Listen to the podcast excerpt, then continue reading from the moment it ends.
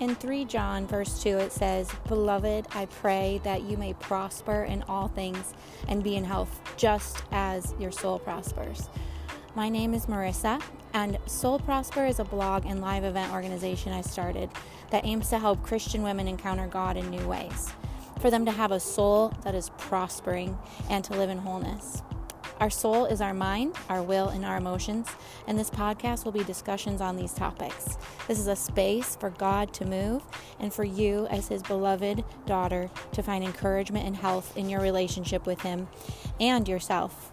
Oh, and enjoy this one amazing life to the fullest. Let's go.